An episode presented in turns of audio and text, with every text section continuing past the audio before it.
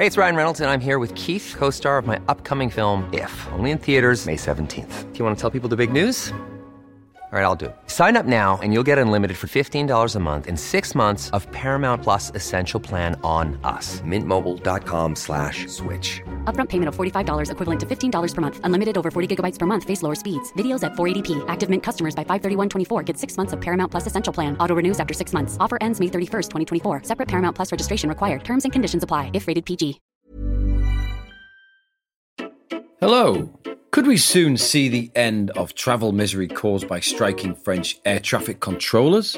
Is there really one region in France where the soil is saturated with gems? And why don't the French like to talk about money?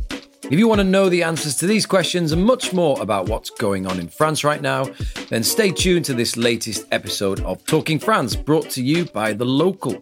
I'm your host, Ben McPartland, and I'll be joined by the editorial team in Paris, Emma Pearson and Gen Mansfield, and our politics expert, John Lichfield, will join us on the line from Normandy.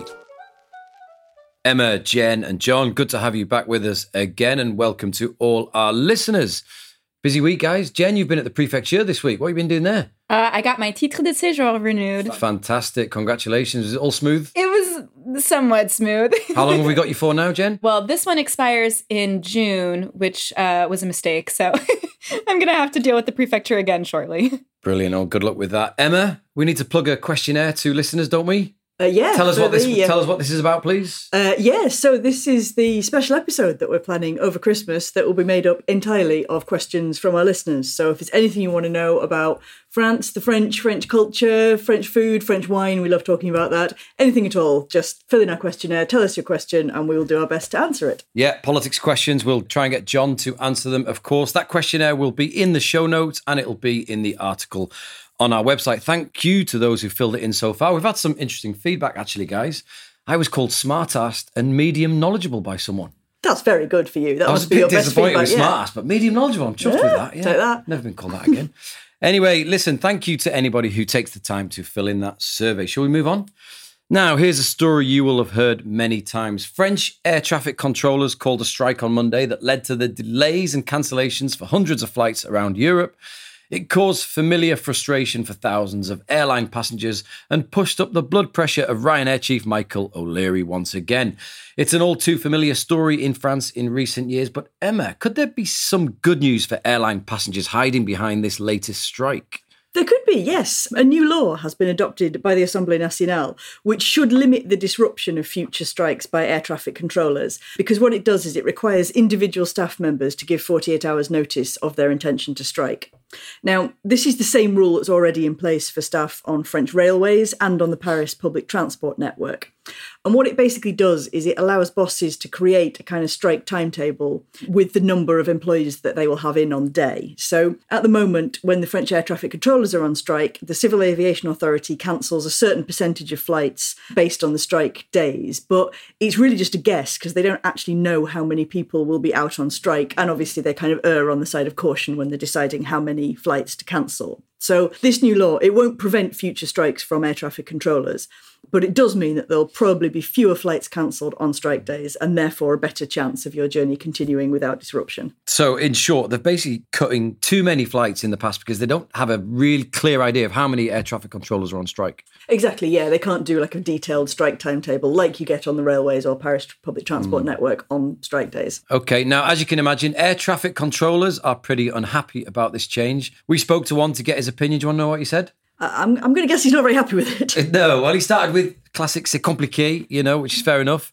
because different unions have different stances on this new law. But their basic argument is it impinges on their right to strike, or in other words, their right to strike effectively, and therefore weakens their ability to negotiate effectively at the next dispute. One thing he pointed out was that unlike SNCF workers, air traffic controllers are subject to minimum service requirements during a strike and can be requisitioned by bosses to ensure that minimum service. Unions argue this minimum service, plus the new rule to give 48 hours notice that you referred to, Emma, is a double constraint on their right to strike and will lead to abusive practices by the authorities. And he wanted to remind listeners that when they do strike, they're not paid, they lose money, so they're doing it for a reason and they're not just doing it to annoy holidaymakers. Emma, the MP behind the move, Damien Adam, tweeted, That's the end of last minute cancellations of flights. He's going a bit far, isn't he? We don't expect French air traffic controllers to stop striking altogether, do we?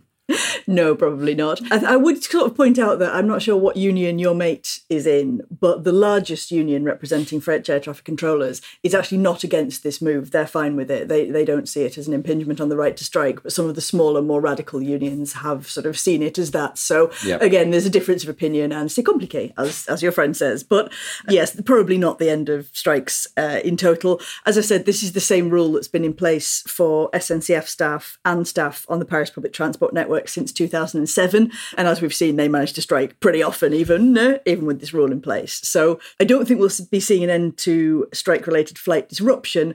Although, in better news, that largest union representing air traffic controllers that I talked about, they have declared what they call an Olympic truce. So they say they won't strike again until after the Games next summer. Now, look, the right to strike, let's talk about that. It's in the French constitution, right? It is, yeah. Although actually, it wasn't added to the constitution until 1946 under the left wing coalition government after World War II. And when I started reading it, there are actually more sort of caveats and conditions than you might think. The actual line, it guarantees the right to strike exercised within the framework of laws which regulate it. So, you know, it's not like a blank check to just down tools whenever you feel like it, especially for the public sector. So, workers in the private sector, like us, have fewer limits. They can call the strike without giving any advance notice, and they don't have to engage in negotiations with the boss first. Workers in the public sector are a bit more restricted, and that's really because the public sector includes jobs that are vital for day to day life, such as emergency services. And it's those public sector strikes that is why France is kind of has this reputation for striking. Is do all public sector workers in France have the right to strike? Then can riot police or army down tools? No, there are some groups who are banned from striking altogether. All of them in the public sector,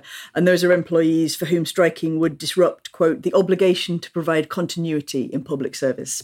So those ones who are banned from striking are members of the military, and that includes firefighters in the city of Paris and Marseille who are technically in the military, police officers and gendarmes. Although actually the the, municipal police who are employed by local authorities, they can strike, but gendarmes cannot. Magistrates, prison officers, and any employees at the Interior Ministry whose work is considered vital for communication or handling information or data. Other employees can strike, but they must uh, ensure a minimum service level is provided, like we mentioned, and that would be uh, hospital employees, workers in the nuclear sector for obvious safety related reasons, and staff at state run TV and radio stations. And there are also people who are required to give this 48 hours notice railway workers, as we talked about, teachers who are in maternelle or élémentaire schools, but not secondary schools. And in the future, air traffic controllers will also have to give this 48 hours notice. Okay, final question for you, Emma, before we bring in John on the line from Normandy. Does the French government have the power to ban certain strikes or order striking workers back on the job? It does, yeah. Um, it's rare, but it does happen. If we want to be specific about it, this is Article L11112 of the Defence Code. It says that a strike can be halted or banned in the case of a threat affecting part of the country, a sector of national life, or a sector of the population. You might remember actually the government used this power, what they call the power of requisition, to order striking oil refinery workers back to work in autumn last year. They were blockading oil refineries for weeks, filling stations were running dry, you couldn't fill up your car, and in the end, the government did use its power of requisition and force them back to work. But it is fairly rare that that happens. But honestly, the biggest limit on strike action in France is really a practical one rather than a legal one, and it's money. As your mate pointed out earlier, workers are not paid when they're on strike, so long running strikes are quite hard to sustain. What usually happens is that more and more employees return to work when they decide that they can't take the financial hit any longer, and the strike becomes gradually less effective. And that's what we saw during the 2019 transport strikes. They ran for almost two months, but they sort of gradually got less and less disruptive as time went on, and more people went back to work. Let's bring in John Lichfield, who joins us on the line from Normandy. John, we're talking about strikes. Now, even in France, when they disrupt people's lives, their commutes, uh, or ruin people's holidays, is the right to strike regarded as sacrosanct here?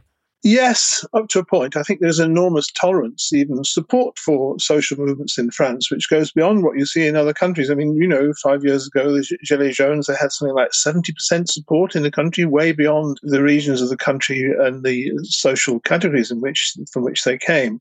It's almost as if France sort of likes the idea of any kind of punch up with its government, whether it's sort of directly involved or not. Strikes is a bit different. I mean, I think, you know, people who rely on trains to come to work in, in the great conurbations, especially especially Paris, do get completely fed up with the sort of repetitive strikes on the SNCF and the RATP. And I think there is a lot of growing intolerance of that. And there is supposedly, uh, there are supposedly laws in place for, for minimum service and so on, which don't seem to be entirely effective. So I think, yes, for social movements, up to a point for strikes, but I think it's beginning to change. John, we're looking ahead to the Paris Olympics. One of the unions has declared a kind of truce ahead of the Olympics, you know, vowing not to take part in any strikes. Do you really see the Olympics passing off, you know, peacefully without any strike disruption from the French unions who, you know, let's face it, do like to take advantage of a big event to cause as much travel chaos, for example, as possible? Yeah, and you may remember that in within when the pension dispute was at its height earlier this year, there were threats that the, the, Olympics would be taken hostage by some of the more militant unions, and they threatened to take other things hostage. Nothing came of it.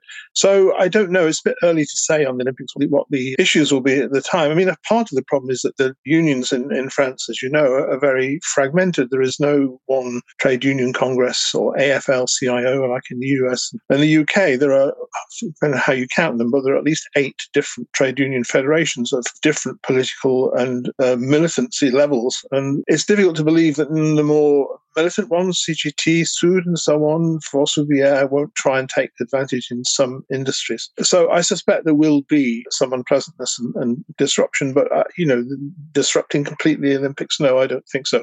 I mean, obviously, the air traffic controllers have an amazing power in France. Whether they will use it, and just because one of their unions has said they won't, doesn't necessarily mean that others won't. Thanks, John. Good to hear from you, and we'll be back with you later in the show.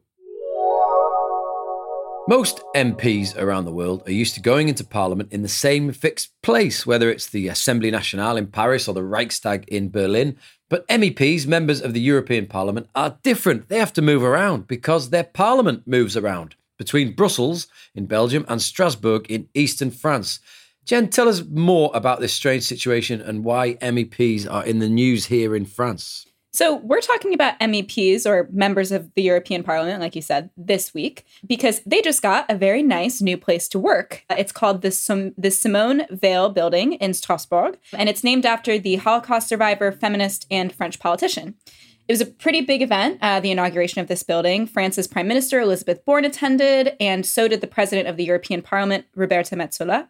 For France, the addition of this building was very important because it represents the continued importance of the French city of Strasbourg as an EU capital. Why is it so important for France? Well, because they host an important institution in the EU, which is the parliament. Normally, when you think of the EU, you think of Brussels, and that's because a lot of the EU is in Brussels. But the EU has its institutions straddled between a few different cities. So Luxembourg, Frankfurt, Strasbourg, and Brussels. Technically, there isn't one official capital. And Strasbourg has been the location of the EU Parliament's monthly plenary sessions since 1952. Basically, it's where the EU Parliament votes on important laws and treaties. And before that, in 1949, it was the location of the Council of Europe. And then later on, in 1992, the EU made it the official permanent seat of the Parliament. Now, even though Strasbourg is home to the Parliament, the MEPs really only go there once a month for important votes and debates. For France, it's really important to keep the EU in Strasbourg, partially because it is France's second most important city for diplomacy after Paris. So it has economic and political significance, but also because the city itself is symbolic both for France and Europe. It's located in Alsace, uh, which has been passed off between France and Germany for hundreds of years. And after World War II, Strasbourg really became this representation of post war reconciliation, which eventually allowed for the creation of the EU. Interesting. Now, look, this idea of having Strasbourg as a kind of shared EU capital is not to everybody's liking, Gen. Some people are very much against it. Yeah, and that has to do with budget concerns. Even though the EU does not officially have a capital, Brussels is where most of the action happens because it's the seat of the European Commission and the Council of Europe. Plus, Parliament committee meetings are mostly held there, and most EU officials, from the MEPs to parliamentary assistants, uh, spend the majority of their time in Brussels. As of 2019, it cost 114 million euro per year to shift MEPs from Belgium to France once a month, and a 2013 study found that the money spent sending the MEPs to Strasbourg once a month was equivalent to 6% of the Parliament's budget or 1% of the EU's total administrative budget. Right, so they're spending a lot of money to get P's, MEPs to Strasbourg, though they don't always end up in the right place, Gen. We've got a funny story about this. Yeah, I think you're referring to this incident where a train taking MEPs from Brussels to Strasbourg accidentally was sent to Disneyland in Marne-la-Vallée, uh, which is near Paris, instead of Strasbourg last month. Sadly, they did not get their fairy tale ending. The train was rerouted back in the direction of Strasbourg. Interesting. I know John, who joins us again on the line from Normandy, has a lot of experience. He was a Brussels correspondent for many years. John, have people always complained about having to go from Brussels to Strasbourg? Yes, they did. And I think mostly some of the Euro MPs didn't like it. They felt that putting them out there for the plenary sessions every month was a way of kind of marginalizing them and keeping them away from the real centers of power. Uh, you know, as a journalist, I took a rather different view, and it, it's, it's, a long time ago now. But I, I, took the view then that actually the Euro MPs were wrong about that. That because Strasbourg was a separate kind of identity almost to Brussels, it gave the Parliament a sort of identity that it wouldn't have if it was just part of the morass of, of European institutions in Brussels. And you know, it also meant that if, you, as a journalist, you went to Strasbourg, then you you cover the European Parliament. If it was going on while you were in Brussels, you would be distracted by the much more often, much more vital, interesting things going on in the Commission or the Council of Ministers. So it seemed to me not in the interest of the Parliament to move its full plenary sessions back to Brussels, even though its headquarters is in Brussels and committees are in Brussels. It meets its when it meets in plenary session for one week every month, it meets in Strasbourg. But it seems that seems to me still that gives the Parliament a kind of identity and, and, and a sort of almost a strength as being a sort of separate institution like that, which it wouldn't have if it got sort of dropped into the marsh of, of all the different institutions in Brussels, which I think many people outside the EU bubble find difficult to understand. Can you see the French ever accepting that, that Parliament moves entirely to Brussels and ditches Strasbourg? Never has. It's always kind of thrown all the toys out of the pram when that's been suggested. I mean, you know, the vetoes of a kind still exist in the European Union, and uh, France could declare that to be a vital national interest that it has one large institution of the European Union within its territory, and basically that is the only one at the moment. So, no, I don't see it ever happening, quite frankly. I, I think, you know, it may not make that much sense seen from the outside. It may cost a lot of money.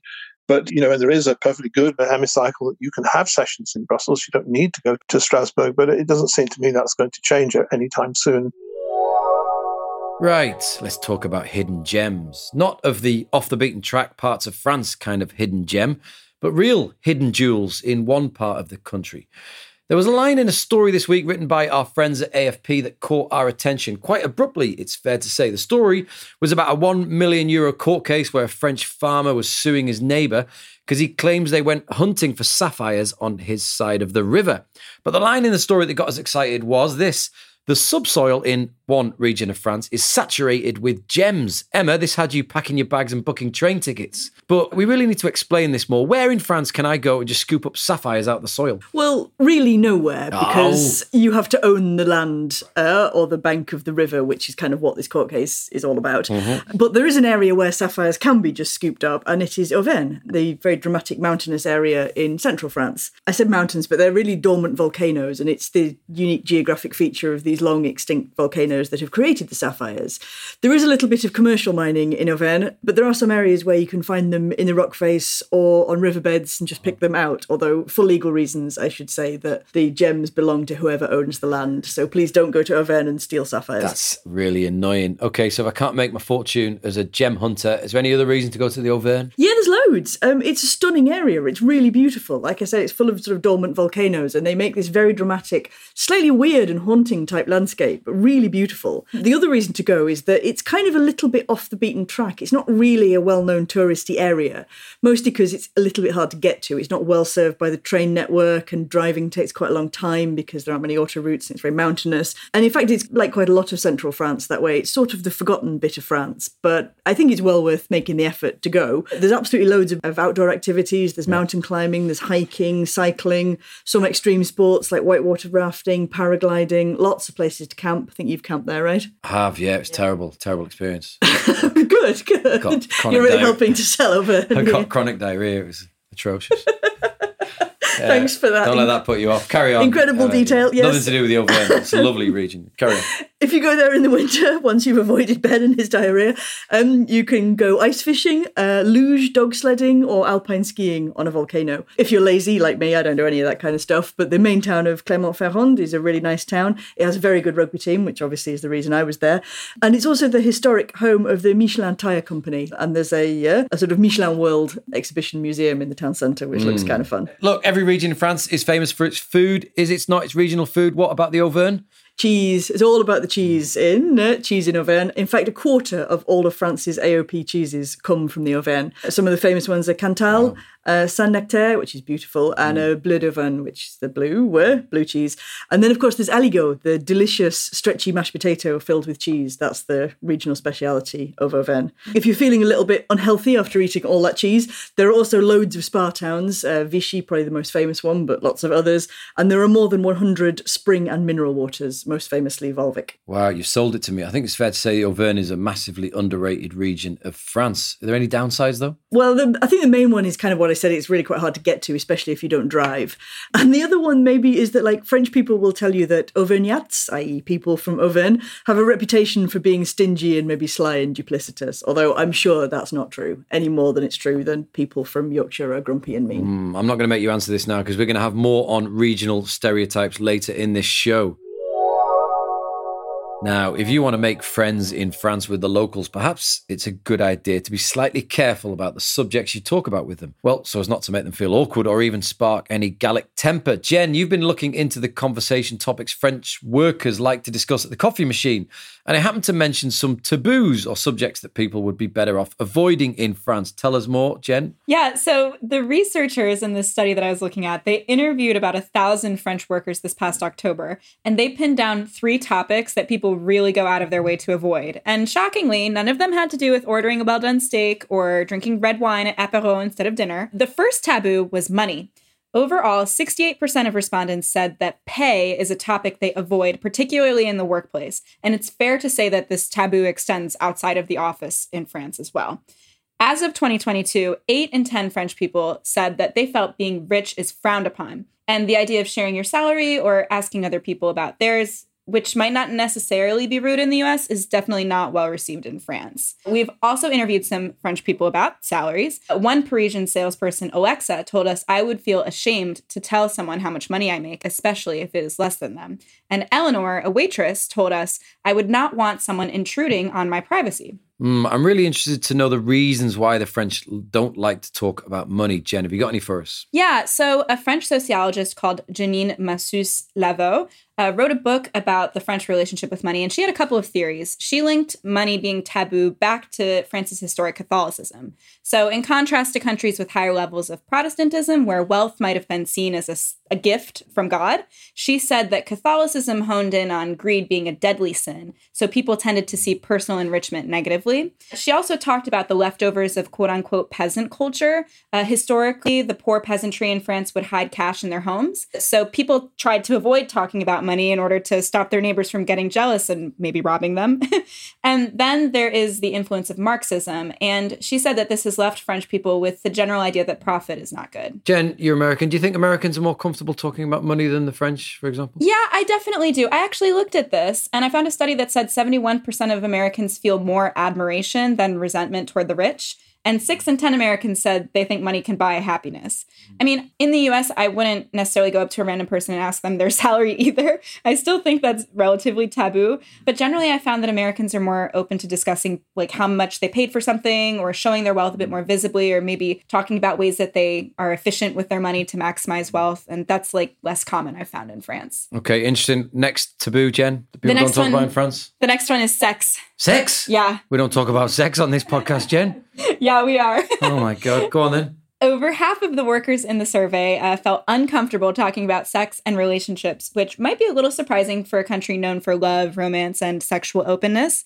And if you're thinking, okay, talking about this stuff at work would understandably be very uncomfortable, you might be interested to learn that a 2020 study found that 39% of French people generally avoid chatting about these intimate topics, so not just in the workplace, in contrast to just 20% of people in Spain. Usually, sex falls into the vie privée category in France, the private life, which is usually off limits unless you're close with someone. So, for a long time, actually, there was a tradition that media and tabloids in France would avoid getting into the sex lives and scandals of politicians and celebrities simply because of that vie privée barrier. But even if people tended to avoid chatting about their vie privée, the French are still quite open minded about sex. France has topped the charts for having the most people, 94%, who found no moral issue with sex before marriage. And it was actually the first country to decriminalize homosexuality in 1791. Okay, we should put this into perspective. The study you mentioned just earlier, Gen, also found that 52% of Brits avoid talking about their sex lives. So the French definitely aren't the most prudish. And one more taboo you've got for us, Gen. This is a big one. Yeah, the third subject that they said people avoid is religion and secularism. And if you spent any time in France, you probably know this subject is pretty taboo.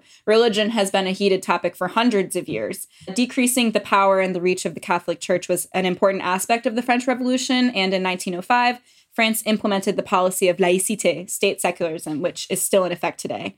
And this concept of the vie privée, the private life, comes back in when we discuss religion. It's seen as something to be kept in the private sphere. So, for example, you rarely see a French politician discussing their religion publicly or on the campaign trail. Laïcité, uh, state secularism, is a, an important ideal in France. So, religious clothing or symbols like crosses, hijabs, kippas are banned from public institutions like schools. And public officials like police officers or firefighters are not allowed to wear them on the job. There are even some rules that allow companies to restrict the practice of religion, private companies, I mean, and that's neutrality clauses. And these can be added to contracts uh, if an individual or a collective religious practice undermines respect for individual rights and freedoms in the company. So, take proselytizing in the office, for example, or based on the needs of the company's business, so maybe related to sanitary or safety regulations. Mm, okay. What about any different taboos for foreigners in France when it comes to talking to the locals? I've often found that if they're all criticizing some aspect of France, as soon as I jump in, whoa, whoa, whoa, whoa, no, foreigners aren't allowed to criticize France, especially French food. I, I remember telling a group of French people that thought Italian cuisine was actually better than the French. And once they'd got over the shock of me saying it, they all actually agreed. But it was the fact that I said it, they were just like, you know, they were really upset about it. Emma, any taboo subjects that we shouldn't talk about with the French? Yeah, I mean, I think it's like it's like you say. I mean, it's kind of like family, isn't it? You know, I can criticize my family, but if you criticize my family, then we're going outside for a punch up. And I think it's kind of the same principle with, with you know, with France. Like French people complain about their own country all the time, but maybe as a as a foreigner, you should just be a bit more polite about uh, anything French. Noted, Gen. Don't criticize Emma's family. I'll try not to. Thanks, Gen. Really interesting stuff.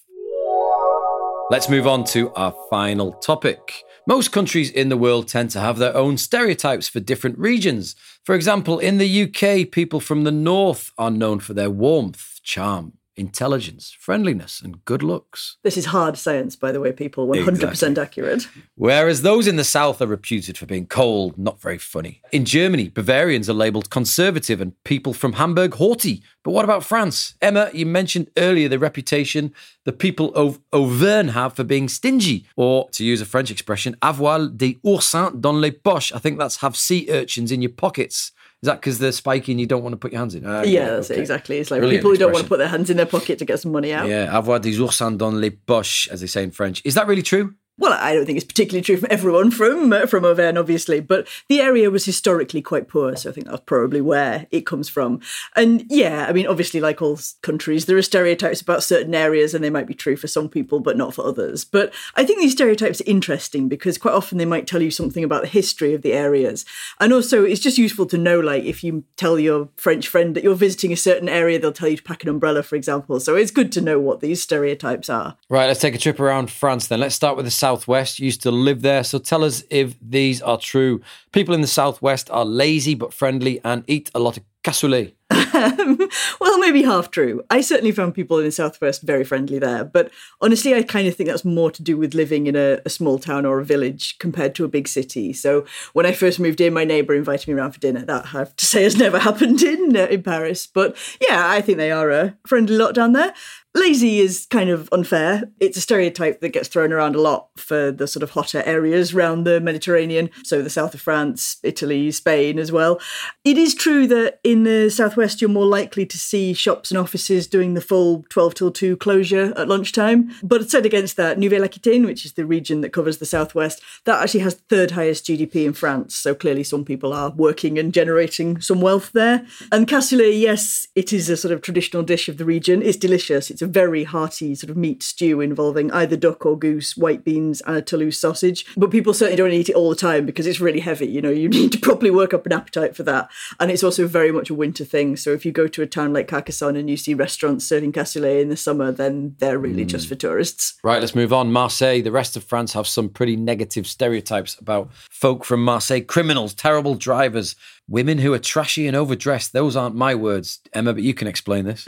Um, yeah, I mean, uh, Marseille does have a bit of a reputation for crime. It actually has a lower overall crime rate than Paris, but it does have some rough areas, and it also has a real problem with drug trafficking gangs, which is mainly just a, because of where it is. You know, it's the entry point into France for a lot of drugs that come up through the Mediterranean. But these types of crimes, you know, they, they get a lot of media attention, they're quite dramatic, but they do only tend to affect certain areas. Most of the city is perfectly safe, it's popular with tourists, it's got a really beautiful coastline. Absolutely, I would recommend people go there. The, the one about people being like badly dressed or trashy, uh, I have to say, I didn't really notice it that much when I was there, but it is a stereotype, I think. I was watching a, a baking show on TV and the bakers were challenged to create a bake themed on Marseille, and one of them just like made a cake in the shape of a makeup box and said, "Oh well, you know, Marseille women wear loads of makeup." Yeah. There is even actually a word, a cagole, which means a woman who's kind of extrovert, loud, and a little trashy, but it's pretty pejorative, so I wouldn't recommend using it to people. I think maybe partially it just becomes there's a really popular uh, reality TV show called Les Marseillaises,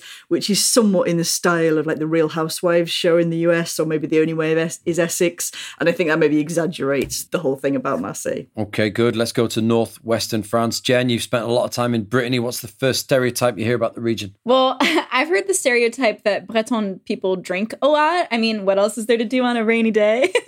uh, but this one isn't so accurate. Apparently, the cliche actually goes back to the 18th century when Brittany was considered to be a place where drunkenness was not taboo and people partied hard at festivals. But these days, if you compare the Breton uh, with other parts of France, you've got about 10.7% of people who drink alcohol every day, which is a bit higher than the national average, but it's still lower than other regions like Occitanie or Nouvelle Aquitaine. Mm, are they drinking because of the weather that you refer to, Gen? Well, it does rain a lot in Brittany. the region is home to the French city where it rains the most, Brennilis, which is located in the Finistère department. And between 1991 and 2020, the city got an average of 172 days of rain per year. So quite a lot. Okay, we need to talk about Paris, Gen. Stereotypes? Uh, yeah, there are too many to choose from. So I would say foreigners and French people, they both have their own stereotypes about Paris. The one that I hear a lot is uh, Parisians are all stylish. I mean, there certainly are some stylish Parisians, and I personally would feel self conscious if I went to the grocery store in sweatpants uh, because people usually put on at least like a pair of jeans or something to leave the house.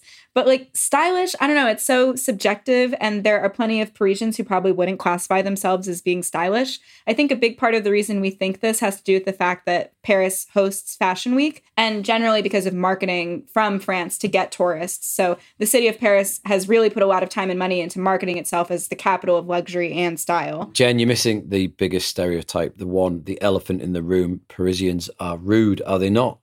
I hate this stereotype though. I think it's so unfair. Personally, I have never found Parisians to be particularly rude. I would say they're on par with people in any major city who are just busy and trying to get to wherever they're going. Yeah, I totally agree. Um, like I say, when I lived in the southwest, my neighbours never stopped telling me about how terrible and rude Parisians were. But I've really not had very many examples of rude Parisians. I think most of them are perfectly polite and nice. Apart from the woman who runs the hot dog stand outside Stade de France, she is just rude. Uh, do you want to give us a bit more description about her? So she knows. Avoid? She knows. She if knows. she's listening to this podcast, she knows. Did she insult your family? You've had a row with her, haven't you, Emma? A little bit, yeah. Right, let's finish this quick fire round off with a trip round France. I'm going to give you guys uh, the name of a region and you're going to give me the stereotype very quickly. Let's start with the Ch'ti. That's the name for people from northern France. They're known for being kind of like hicks, yokels, bit inbred, drink a lot. Right. Um, Friendly? Yeah, not uh, not unfriendly. There's okay. a really funny film called Bienvenue les Ch'tis, yep. which is about a man who's sent from the south to the Pas-de-Calais, which is the Ch'ti region, to work, which kind of covers all of the stereotypes about people from that area. Yeah, I think it's the one region they do get a lot of stick from others in France, don't they? Bit, well, partly I think their, their accent is quite hard to mm. understand as well. So people mm. say that they're like thick or yokels because they can't understand them. But really, it's just that the accent is different. Okay, maybe one for you, Emma. Les Vendéens or Les Vendéens, I think I pronounced that right, on the western coast of France are known for being? Uh, yeah, very Catholic. Uh, in fact, the, the symbol for the region is the is the Sacred Heart. They're Catholic, quite socially conservative. They're the ones who rebelled against the French Revolution. They didn't want more freedom. They wanted to go back to the old ways. I was looking into Alsace. Do you know what Alsatians are famous for? You probably you guess this easily. It's in eastern France. They're well known for being cold and a bit closed. Well, a bit German, really. Or fi- I mean, I mean, they basically are German, really, Yeah, aren't it's they? a bit- bit it's obviously it's a stereotype. There's also a, a stereotype of them all having big ears. Gen, you've been there recently. Is this true? Yeah, I did visit Alsace a couple weeks ago, and I have to say this is kind of true. What? you noticed the size of their ears? I, I did actually. I won't say any names, but I know a certain Alsatian who does have some big ears. Oh right. I mean, I looked into this briefly, but it was I thought it was you know I found that it was down to a joke by their neighbours in Lorraine, you know, to poke fun at them. But apparently, there's some truth in it. Right. No one better to talk about the regional stereotype in Normandy than John Lichfield, who joins us once again from northern France. John, any regional stereotypes around France that you found to be true, and tell us about those Normans. Yeah, I mean, there's obviously a big divide between Paris and the provinces. I mean, you know, I think foreigners tend to sort of judge France and the French by the reception they receive in Paris, which is not always warm and uh, encouraging, and, and it's much different. I think almost in all regions of France, people are much more welcoming to, to foreigners, tourists, and so on than they are in Paris. Northern France friendlier than the South? No, not necessarily. I don't think. I think that the, the South can actually be extraordinarily warm. It is a very, very disparate place, France. I mean, the region I know best, of course, is Normandy, where I live. Outside Normandy, the reputation of the Normans is being people that can never say exactly what they mean or, or never make up their minds. And the Bretons call them the oui non rather than normand because they always say oui non, uh, peut-être. And there is a, an element of truth about that. About the Normans. The other thing I find interesting about the Normans is they always seem to be arguing. Whenever you hear two Normans speak, they always have a sort of tone of argument, even if they're talking in a perfectly friendly way about a very sort of banal subject like what the weather has to be. They have a sort of very kind of aggressive tone about the, the, their uh, talk in, in conversation, which can, can be a bit off-putting when you don't know Normandy well. But even so, apparently they don't, in the end, at the end of that conversation, easily make up their minds whether it's sunny or rainy because they're, they're Normans. They can't say we or not. Interesting. John, have you become more aggressive and, and argumentative since you've lived in Normandy? Well, I'm speaking French, yeah. you have to. Thanks, John. Thanks, Emma. Thanks, Gen. That brings us to the end of this week's episode of Talking France. You'll find plenty of articles that we've referred to in the show notes and on the article on the website, as well as that survey uh, that I mentioned earlier. Would really appreciate if you took the time to fill it in. We'll be back with more talking points from France next week.